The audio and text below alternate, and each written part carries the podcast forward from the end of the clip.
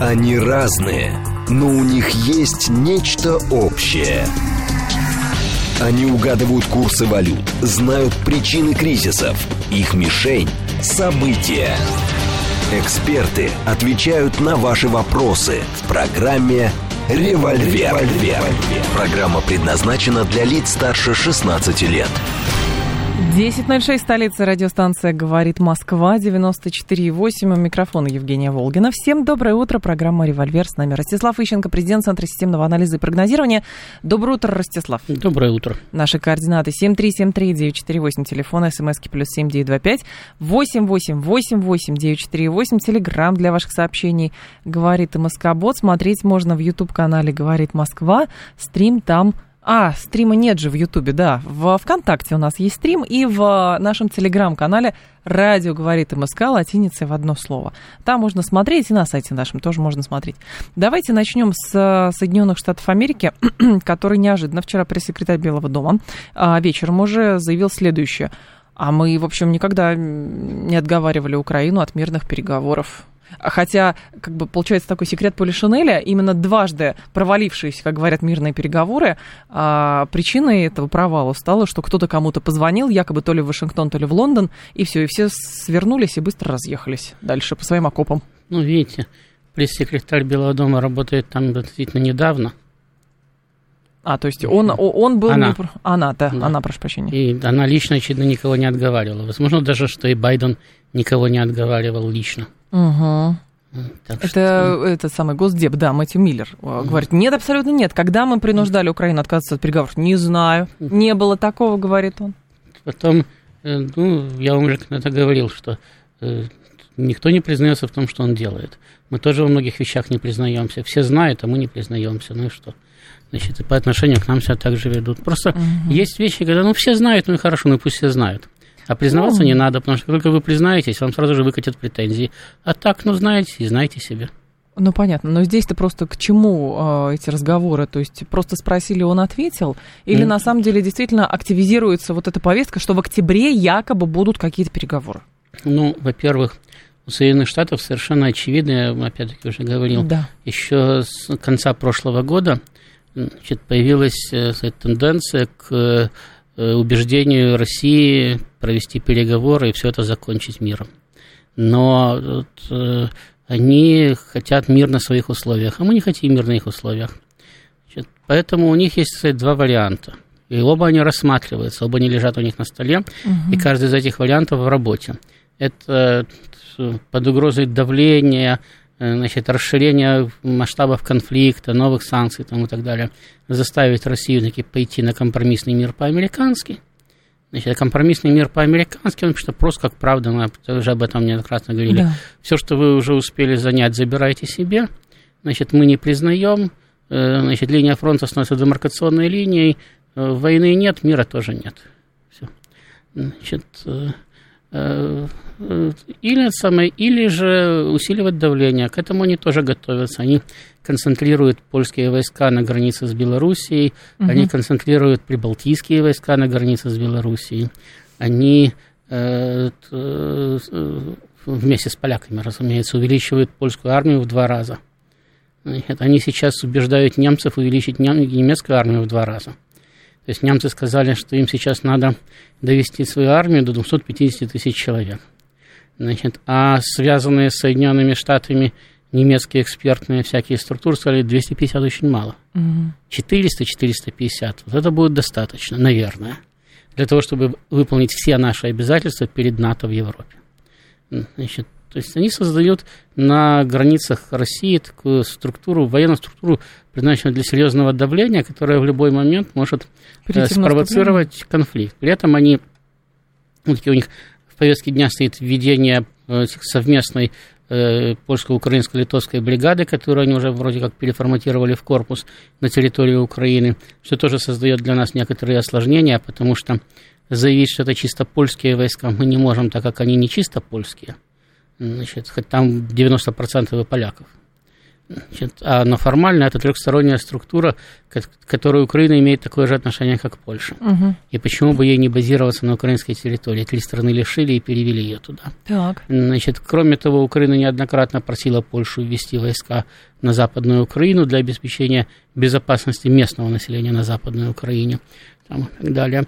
Значит, и опять-таки поляки могут говорить, что это же не, не, не на линию фронта вводят, а в тыловые районы, вы там все воюете пока. Значит, это вот здесь речь идет об обеспечении безопасности. Но понятно, что это обеспечение безопасности, в том числе перевозок военных грузов, в том числе их складирования, в том числе формирования резервов там, и так далее. Вот.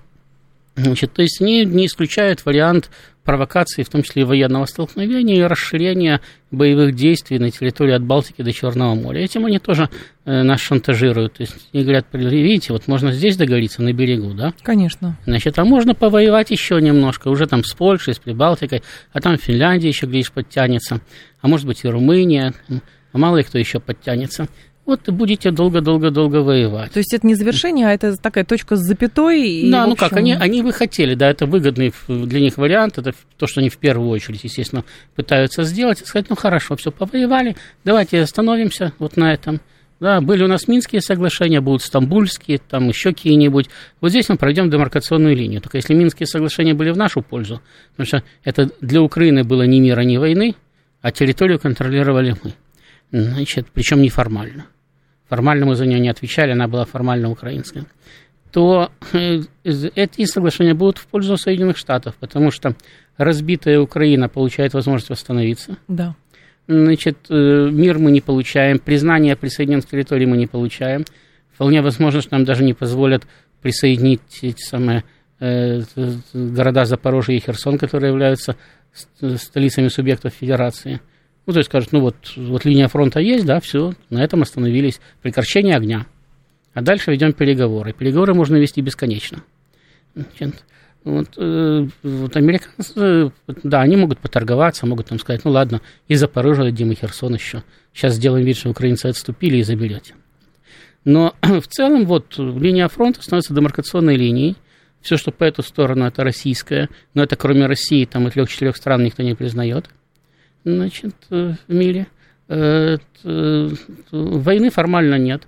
Там войска могут даже отвести там, на 10 километров от линии соприкосновения, оставить какие-то там части самые, э, патрульные, там, полицейские. Но при этом готовятся к новой фазе, Но при этом готовятся к новой будет... войне, да. При этом там Украина может постоянно еще настаивать на том, э, чтобы ввели туда какие-нибудь миротворческие силы на эту территорию, там между ней значит, и Россией, потому что, опять-таки, будут провоцировать э, обстрелы, да, угу. будут стрелять просто по, по российской территории, значит, очевидно, будут, будут, будут стрелять в ответ для подавления артиллерии, которая стреляет по российской территории, и будут говорить, ну вот видите, тут э, мы говорим, что это они стреляют, они говорят, что это мы стреляем, давайте ведемся на миротворческие силы, чтобы они видели, кто стреляет, и чтобы вообще уже никто не стрелял. Угу и так далее. То есть это позволяет на, самое надолго э, развернуть такой дипломатический процесс, который в любой момент может быть американцами по первому желанию свернут, и начинает очередная война.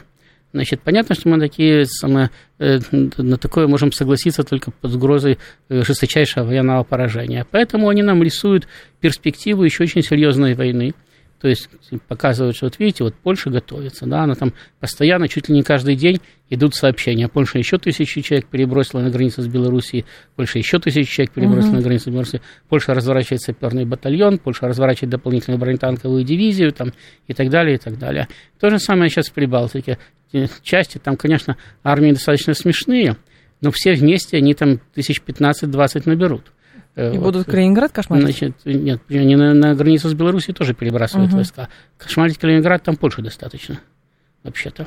Вот. Ну, то есть нет, они создают проблему, потому что э, э, как эти войска нависают над нашими границами, в любой момент значит, могут стать войсками воюющими. Мы это должны учитывать, мы должны постоянно готовиться, туда оттягиваются наши силы, и создается обстановка такого нервного напряжения. Более того, да. зная еще характер нашего э, нынешнего союзника белорусского, значит, который на этот самый, на каждый шаг, шаг ответит матом, да, значит, э, на каждое, что ему не, он не должен, на, на каждую провокацию он должен дать ответ, значит, причем зеркальный. Значит, спровоцировать очень легко. То есть спровоцировать именно Лукашенко на э, какие-то там столкновения очень легко. Но он же до сих пор не, он же как раз часто говорит, все полтора года мы не были спровоцированы, мы вот держимся. Ну, потому что, благодаря... поляки, потому что поляки еще не напали. Ну, вот смотрите, сейчас опять-таки поляки фиксируют увеличение э, количества этих самых мигрантов, которые бегут через Белоруссию к ним. Причем пока Лукашенко не хотел, они не бежали через Беларусь, даже не попадали. Ага. Значит, а в прошлом году они зафиксировали 16 тысяч случаев перехода границы. В этом году они еще год не кончился, не зафиксировали 19 тысяч. Мигранты в смысле белорусы или мигранты? Нет, мигранты в смысле африканцы. Африканцы. Да. Угу. В этом году они зафиксировали 19 тысяч. Значит, там в, в сети есть ролики, снятые э, с белорусской стороны, когда они просто пилят польский забор. Угу. Значит, и понятно, что это вряд ли это снимали и выкладывали мигранты, которым явно не до снятия роликов, когда они пробираются на польскую Конечно. территорию. Вот. То есть поляки сейчас усиливают свои войска на границе и э, официально заявили, что пограничники и военные получили приказ стрелять на поражение. Угу. Ну, можно попасть в мигранта, можно попасть в белорусского пограничника, всяко бывает. Значит, вот. Э, опять-таки, учитывая склонность Беларуси к зеркальным ответам, выстрелили в нас, мы выстрелили в ответ. И вот оно ну, вот, вот, вам, вот вам конфликт, уже конфликт. Да? А дальше уже этот конфликт остановить и сказать, ну да, тут погорячились две стороны, там ладно. Значит, или начать его надувать дальше, это уже вопрос к полякам. Они могут на один выстрел потом ответить десятью, потом сотни, потом тысячи, а потом и война началась. То есть большая европейская То есть, война они, это, это для них достаточно как... Почему я всегда говорил, что вот эти вот зеркальные ответы, которые очень любит население, да, в нас бросили камень, давайте бросим в ответ. Они очень опасны с точки зрения долговременной политики, потому что если ты знаешь, что ты будешь отвечать именно так, то тебя легко спровоцировать на любые действия, которые э, выгодны твоему противнику. Значит, вот в принципе спровоцировать Белоруссию значительно легче, чем спровоцировать Россию. Значит, поэтому у них есть в запасе ввод войск на Украину, по принципу вдруг произойдет столкновение с Россией, но поскольку они знают, что Россия может ответить асимметрично, Значит, когда будет с одной стороны больно, а с другой стороны не будет войны. То еще в запасе есть провокации на границе с Белоруссией, там, где они абсолютно уверены, что им ответят зеркально, и при необходимости не получат регулируемый конфликт, который они могут надувать до войны, или сразу же сдувать в зависимости от того, как сложилась ситуация. Но мне кажется, что Лукашенко без, как бы, условно, консультаций с Москвой вряд ли что-то такое будет делать. Вы понимаете, есть этот самый, есть... Ему тоже не нужно развязывание какого-то большого конфликта. Есть, есть такой термин «хвост виляет собакой», да? И вот за 25 лет, уже даже больше, уже скоро 30 будет, да, э, своей власти – Э, и взаимодействия с Россией, Лукашенко научился вилять Россией не хуже, чем Украина виляла Западом, а лучше значительно. То есть, ну, не надо быть семи пядей во лбу, и не надо даже иметь 30-летний опыт государственного управления. Для того, чтобы понять, что Россия никуда не денется, Белоруссию будет защищать. Угу. Будет защищать Белоруссию, будет защищать Лукашенко никто не придет и не скажет, Александр Григорьевич, что вы натворили, давайте-ка вы в отставку, мы кого-нибудь вместо вас назначим. Да нет, конечно, там взаимо... ну, вот. взаимозависимость значит, очень высокая. Значит, руки полностью развязаны. Что хочу, то и делаю, потому что ну, а, никуда же не денутся, да? По большому счету. Если меня поляки обидели, почему не обидеть их в ответ? За мной же Россия. Но теперь, получается, история с ядерным оружием никого не пугает, вот наш слушатель спрашивает. А кого будет пугать история с ядерным оружием, если, если речь идет о конвенциональной войне? Ну, с нами ведут конвенциональную войну американцы сейчас, не боятся ядерного ну, оружия. Ну, периодически же накачивают, что вот-вот, вот сейчас уже, ну, если на... они, то мы тогда, весь мир в труху. Не, накачивать можно сколько угодно. Значит, американцы в основном пытаются накачивать наше население через социальные сети. Там, если вы напишете ядерная, э, там, допустим, в Телеграме ядерная угроза, там сразу же прибежит 45 ботов, которые напишут ну, мы же надеемся, что наше правительство осознает, что ядерная война – это гибель для всего человечества, и поэтому нужен мир, мир, мир, мир и мир. Ну, понятно. Значит, вот. Они пытаются работать с нашим населением, пугать его ядерной войной, тем, что вот не сегодня-завтра, значит, все это скатится к катастрофе там, и так далее. Сами они при этом особенно не боятся. И те же самые поляки прекрасно понимают, что если начнут просто войну с Белоруссией, никто не будет бомбить Варшаву э, э, ядерными бомбами. Ну, помните, еще в 68 году, правда, сейчас, конечно, по-другому все, но так или иначе сравнивают. Есть такой термин «эскалационная лестница Хана», который он придумал, да. когда был Карибский кризис. Вот по ней. Ну, правильно. Но всегда, понимаете, в чем опасность всех вот этих вот конфликтов? политики всегда считают, что не контролируют ситуацию. Да. Когда они понимают, что ситуацию они не контролируют, уже становится поздно. Нам, допустим, во время Карибского кризиса нам повезло с Кеннеди. Потому что его генералы говорили, давайте сейчас нанесем ядерный удар по Кубе, подумаешь, это же не по Советскому Союзу. Угу. Сейчас нанесем, всем покажем, так же, как наши говорят сейчас, вот население наше, давайте ударим по Лондону. Всем покажем свою эту самую... По Варшаве, э, да, да, давайте да. ударим. Да, сейчас, сейчас покажем, что мы к этому делу серьезно относимся, да. Все испугаются, мы же, но мы же не по Соединенным Штатам, поэтому ядерной войны не будет. Вот генералы американцы говорили точно так, давайте нанесем по Кубе ядерный удар, Значит, СССР испугается, поймет, что мы серьезно к этому делу относимся.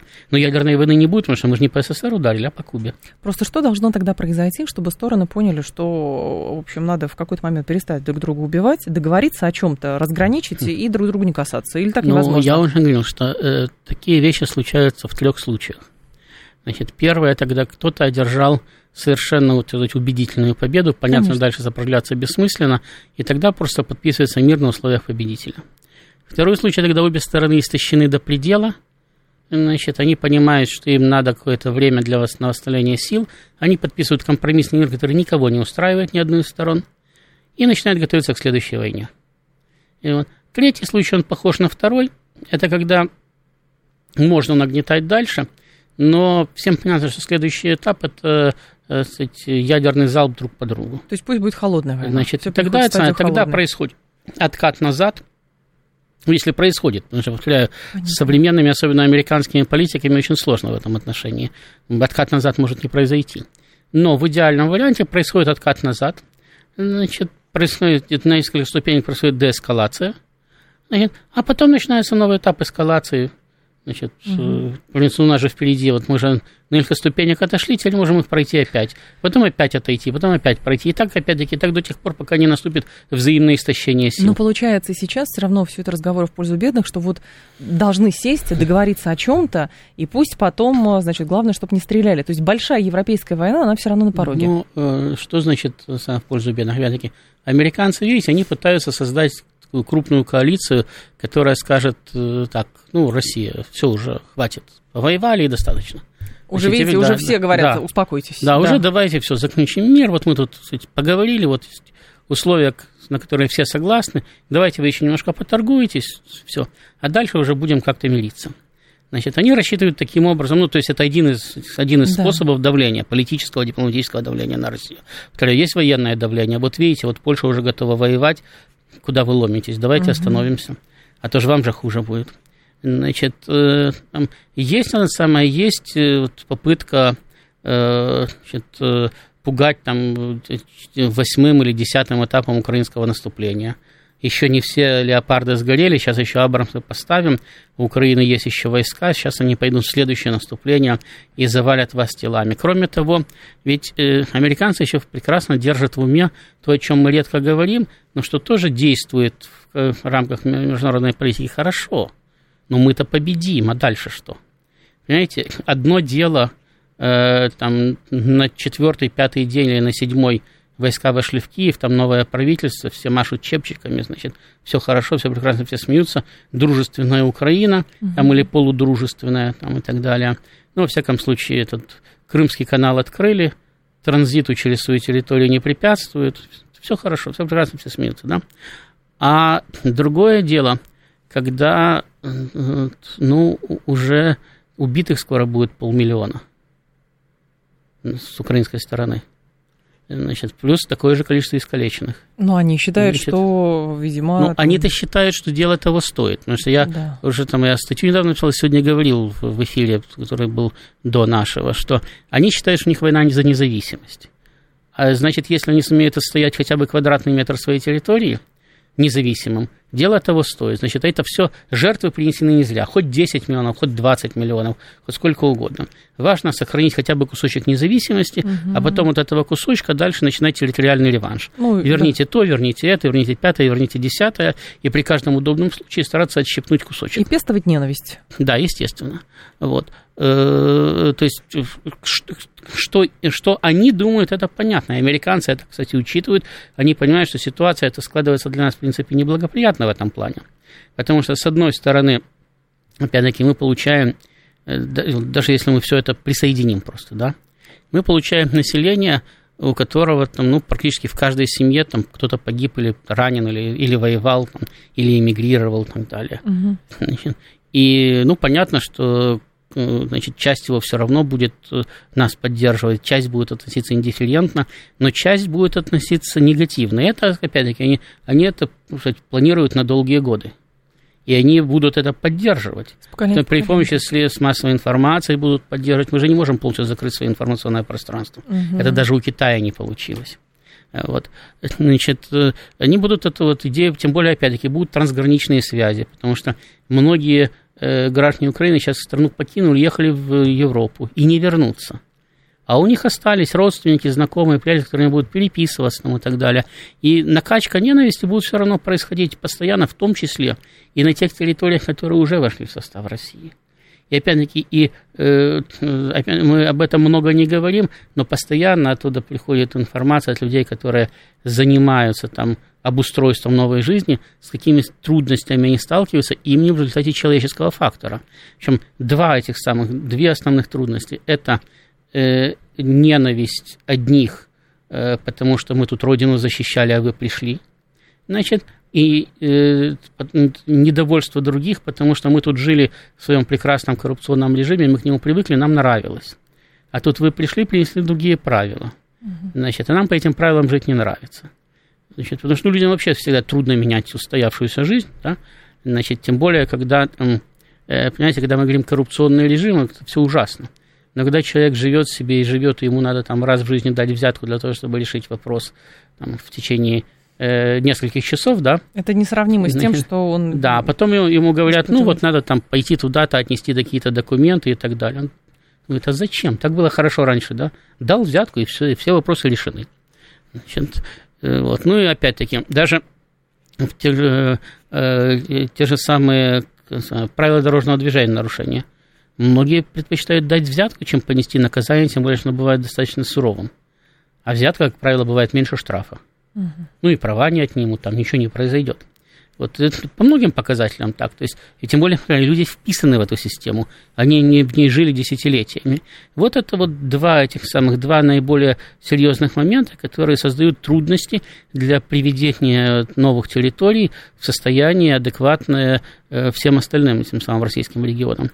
А это же только, по сути дела, шесть регионов, да, причем два, Севастополь и Крым уже давно в составе России, и они более-менее адаптировались уже. То есть, по сути дела, речь идет о четырех неполных регионах. Потому что половина Донецкой или треть Донецкой области, там и по четверти Запорожской угу. и Херсонской все еще не контролируются Россией. Значит, э, э, ну, и причем это, опять-таки, это регионы в основном самые лояльные. Например, то, что касается Донбасса, да, это наиболее лояльные регионы из всей Украины по отношению к России. И уже, уже страна сталкивается с проблемами. Американцы прекрасно понимают, что там-то, да, там погибло больше, и если в Донбассе погибали в основном воюя против Украины, то уже в Днепропетровской и Запорожской области в основном погибали воюя против России или против Донбасса. И самое главное, это же продолжается. И к тому времени, как это закончится, почему, опять-таки, они э, ничего не имеют против того, чтобы война затянулась? А чем дольше она затягивается, тем больше, тем конечно. больше смертей и разрушений. Значит, помимо того, что мы разрушаем ту же самую экономику, которую мы сами в свое время создавали, и которую потом нам опять придется создавать, в таком виде, не в таком, но, по крайней мере, на тех территориях, которые войдут в состав России, это же мы будем создавать эту экономику. Вот. Э, помимо этого, каждая смерть – это чья-то зарубка на память.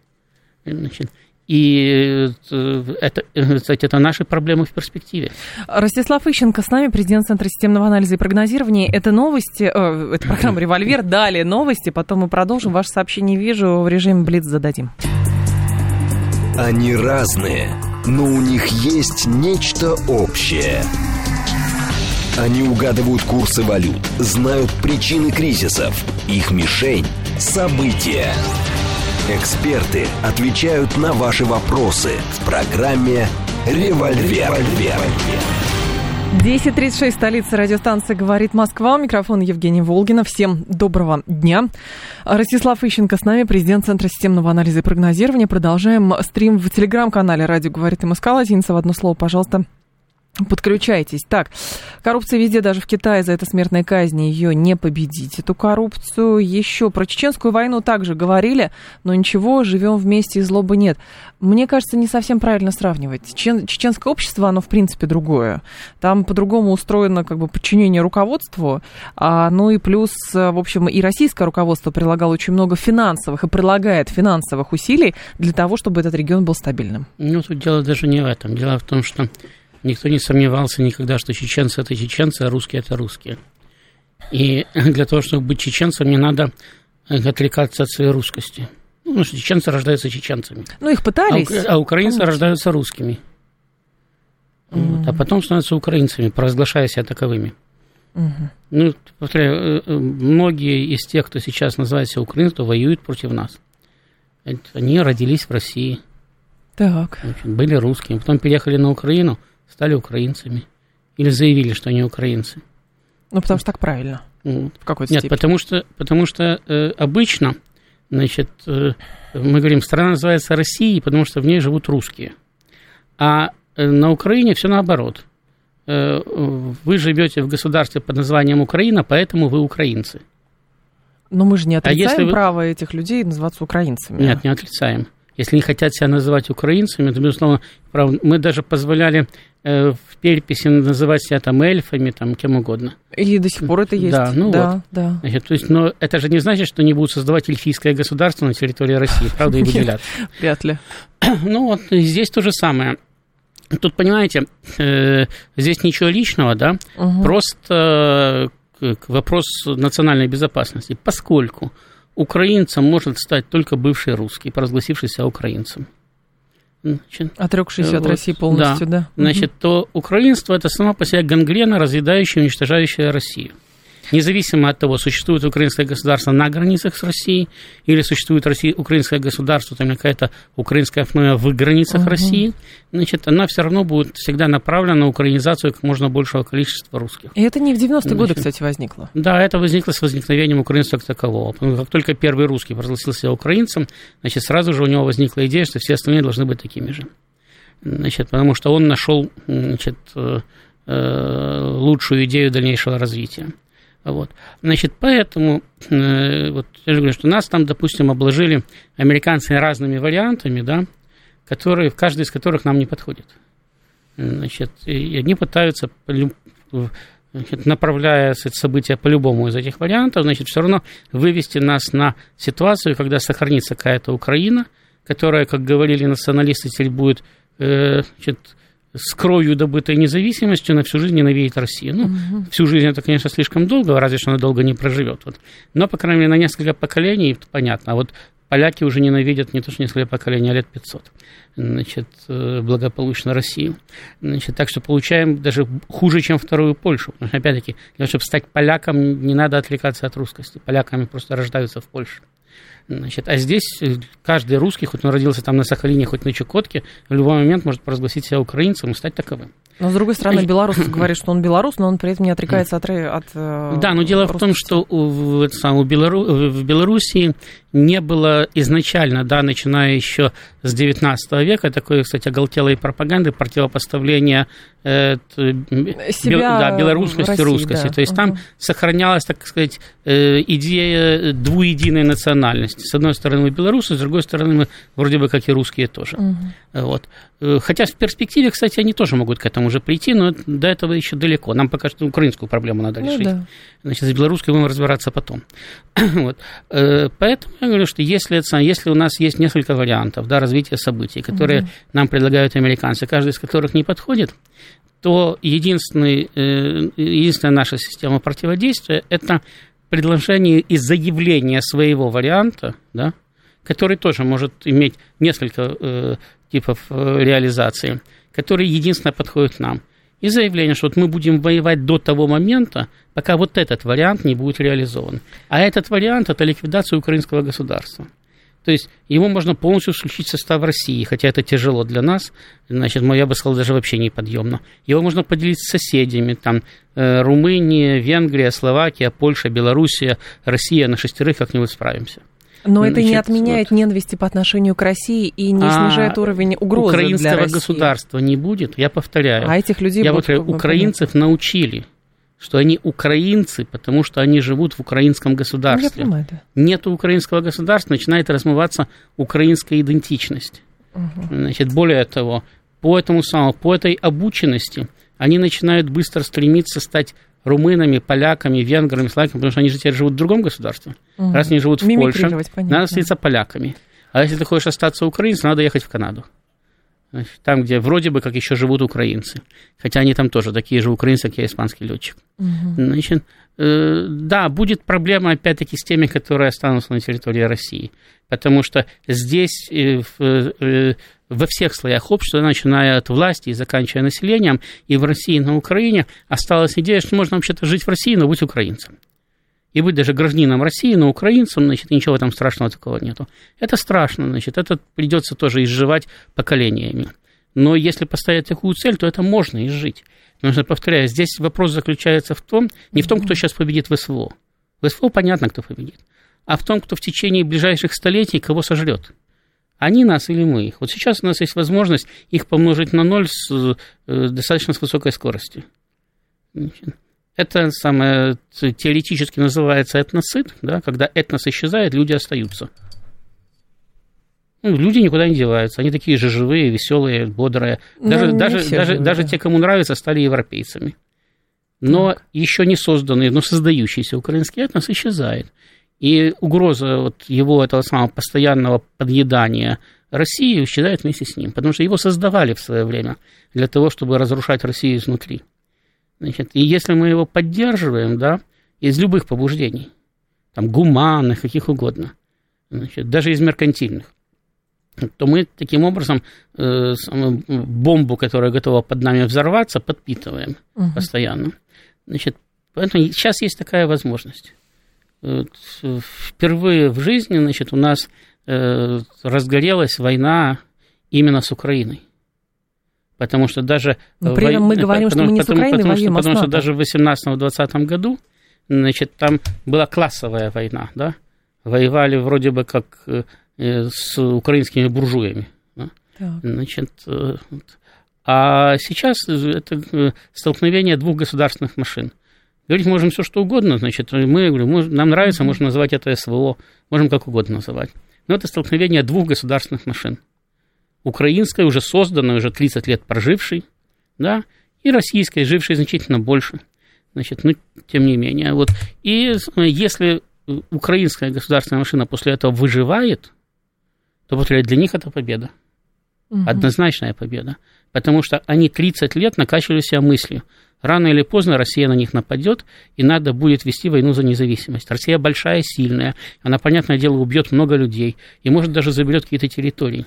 Но если хотя бы кусок Украины останется, это победа, потому что останется кусок независимой Украины. Но с учетом того, что на Украину и на идеологизацию Украины работают э, вообще э, мировые информационные силы, вот, то, соответственно, можем ли мы этому противостоять? То есть, условно, э, вести э, боевые действия иногда кажется даже легче, чем вести именно информационную идеологическую работу. Вот в чем дело. Вы знаете, когда-то в 20-30-е годы э, прошлого века, ну, примерно сто лет назад, на фоне прихода Гитлера к власти в Германии и накануне прихода Гитлера к власти в Германии, на фоне общеевропейского антисемитизма, значит, и тогда это было общим местом в Европе, значит, э, разные европейские страны пытались решить еврейский вопрос. Особенно он актуализировался с приходом Гитлера к власти. И э, наиболее актуальные предложения были, давайте найдем какую-нибудь колонию там, в Африке, сделаем там еврейское государство, пусть евреи туда едут, там живут. И всем хорошо. И Гитлер даже был согласен. Пусть едут и живут. И даже обсуждался вопрос, что Франция под эти цели выделит Мадагаскар. Uh-huh. Значит, но так никто ничего и не выделил. Потому что свои колонии их телу ближе. Значит, и закончилось все тем, чем закончилось, Холокостом. И даже когда кстати, выделили Палестину, то заметьте, уже не свое. Выделили ту территорию, которая, э, на которой создавались арабские государства. значит, откуда англичане уже уходили. Угу. Причем, скорее всего, создалось То есть, если, Поэтому я говорю, если нет украинского государства, украинцы не евреи, у них нет религии, которая бы их вынуждала тысячелетиями э, жить отдельно от всего остального общества, сохранять свою определенную самость. А идеология не вот. может быть подменой. А какая идеология, если идеология у них мы европейцы? Мы не Россия, скорее, мы не европейцы, нет, мы нет, не Россия. Нет, мы, э, мы не Россия, потому что мы европейцы. А и мы отстаиваем да, свою европейскую вот, Да, и мы с европейской Вот вы в Европе, вы в Румынии, вы в Польше, вы в Италии, вы в Европе, все, вы европейцы. Долго вы будете сохранять свою украинскую идентичность, если вы никогда и не были украинцами. Вас недавно только коряво научили по-украински говорить, и то с большим трудом. А как только у вас возникают проблемы, вы тут же переходите на русский. Вы будете учить итальянский, потому что это надо. Ну, если надо ассимилироваться, понятно. Ну да, значит, вы будете учить польский, потому что вы, вы выучите польский, ваши дети пойдут в польские школы, ваши дети станут католиками и не будут поляками. Точно так же в свое время ассимилировалось поколение э, самых украинцев, так называемых, в э, 15, 16, 17 веках. Какая получается трагедия обманутого народа, честно говоря. Это трагедия несуществующего народа, еще раз повторяю. Значит, да, на пограничье, на пограничье, да, всегда возникает, э, особенно в таком неустойчивом, то там поляки, то татары, то турки, то еще кто-то, всегда возникает определенный тип людей, кстати, вот это с, донскими, с донскими казаками тоже прекрасно видно, они не создавали собственное государство, да, угу. хотя все великое войско Донское очень долго было такой существенной автономией, значит, и э, практически не подчинялось э, э Москве, ну, разве что на, на договорных условиях. Но э, э, вот это вот пограничное население, да, оно чувствовало себя немножко другим, не таким. Даже сейчас у некоторых возникают идеи казаки не русские.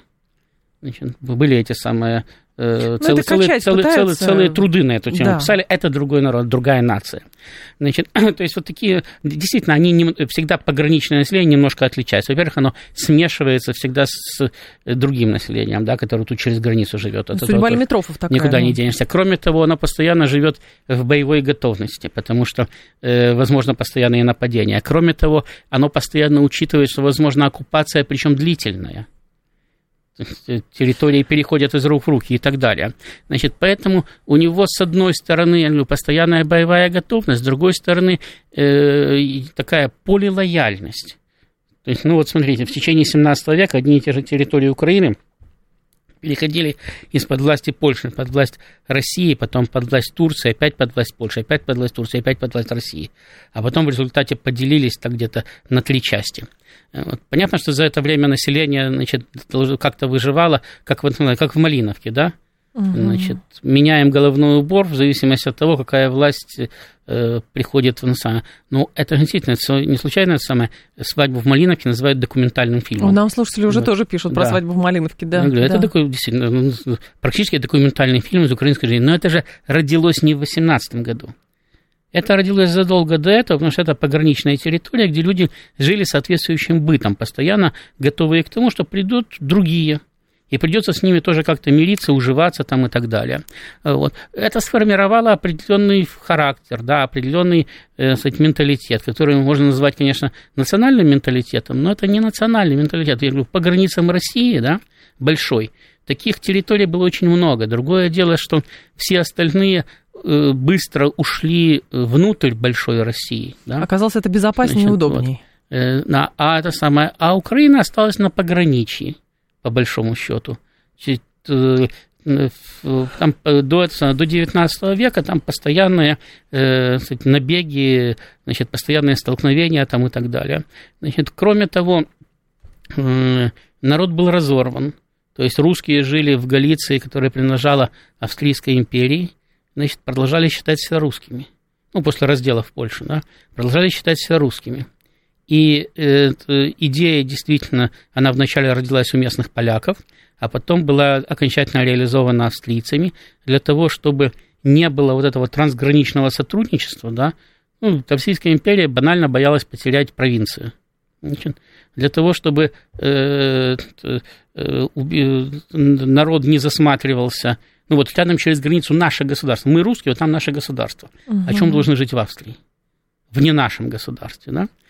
Для того, чтобы этого не было, им внушали, что они украинцы, они не русские, они другие, они не поляки, потому что к полякам австрийцы тоже относились настороженно, так как польские восстания, и не русские, они украинцы, они живут под охраной значит, доброго императора Франца Иосифа, который защищает их от русских и от поляков, и поэтому у них такой прекрасный симбиоз. И до сих пор в этом самом в Галиции вот это вот добрый тисер Франц Йозеф и памятники ему, это было более распространено, чем сейчас памятники Петлюре. Просто сейчас стали накачивать петлюровщиной, то есть этим бандеровщиной, памятники Бандере. А до этого Франц Иосиф, Франц Иосиф. Значит, и воспоминания о прекрасном австрийском прошлом.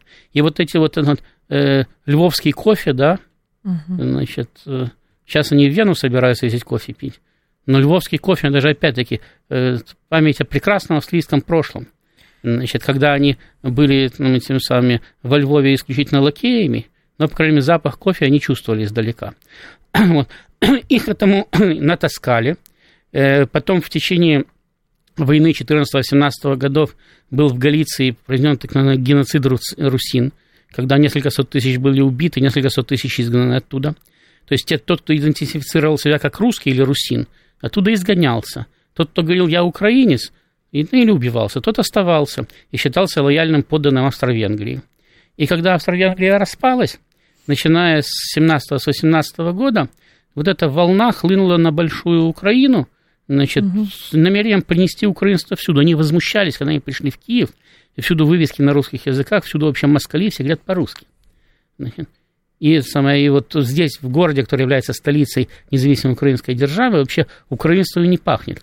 Если посмотреть их воспоминания, да, тех, кто вот вместе с Галицкой армией пришел в Киев, угу. это сплошное возмущение. Это вообще не та страна, не тот город.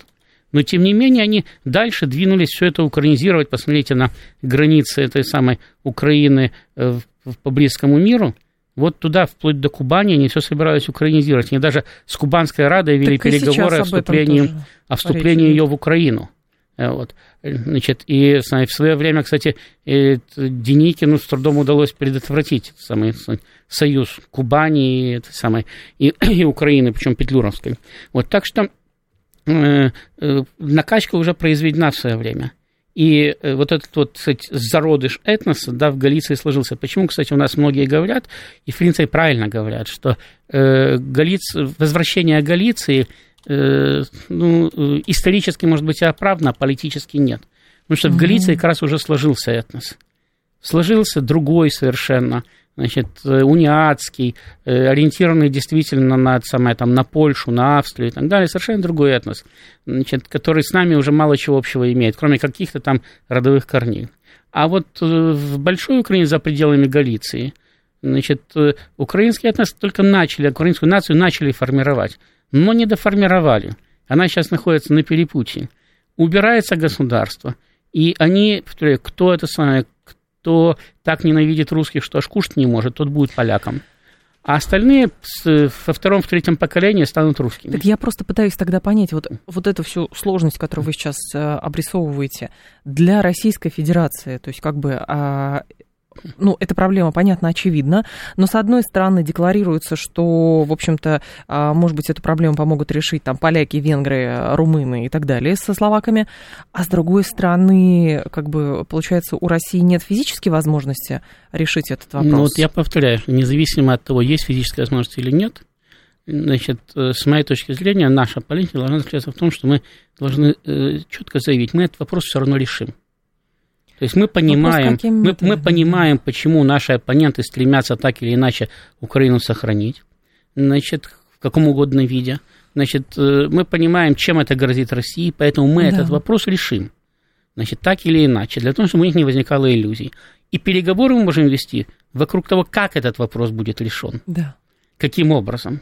Но то, что украинское государство должно исчезнуть, это э, никаких вопросов нет. Причем с, с учетом того, что это государство совершило огромное количество преступлений за последние самые годы, у нас есть даже достаточная для этого международно-правовая мотивировка. Uh-huh. Вот. И опять-таки, это государство постоянно несет угрозу России, оно декларирует намерение постоянно нести угрозу России. Они сейчас стоят на грани поражения, Значит, Говорит, значит, еще не все но, но, но, но, тем не менее, заявляем, что до тех пор, пока будем э, дышать, будем кусать. Значит, да. как, бы, как бы ни складывались обстоятельства. Поэтому у нас есть все основания заявить, что мы ставим своей целью ликвидацию не народа, да, пожалуйста, люди пусть живут. Причем, чем быстрее будет ликвидировано государство, тем больше людей выживет.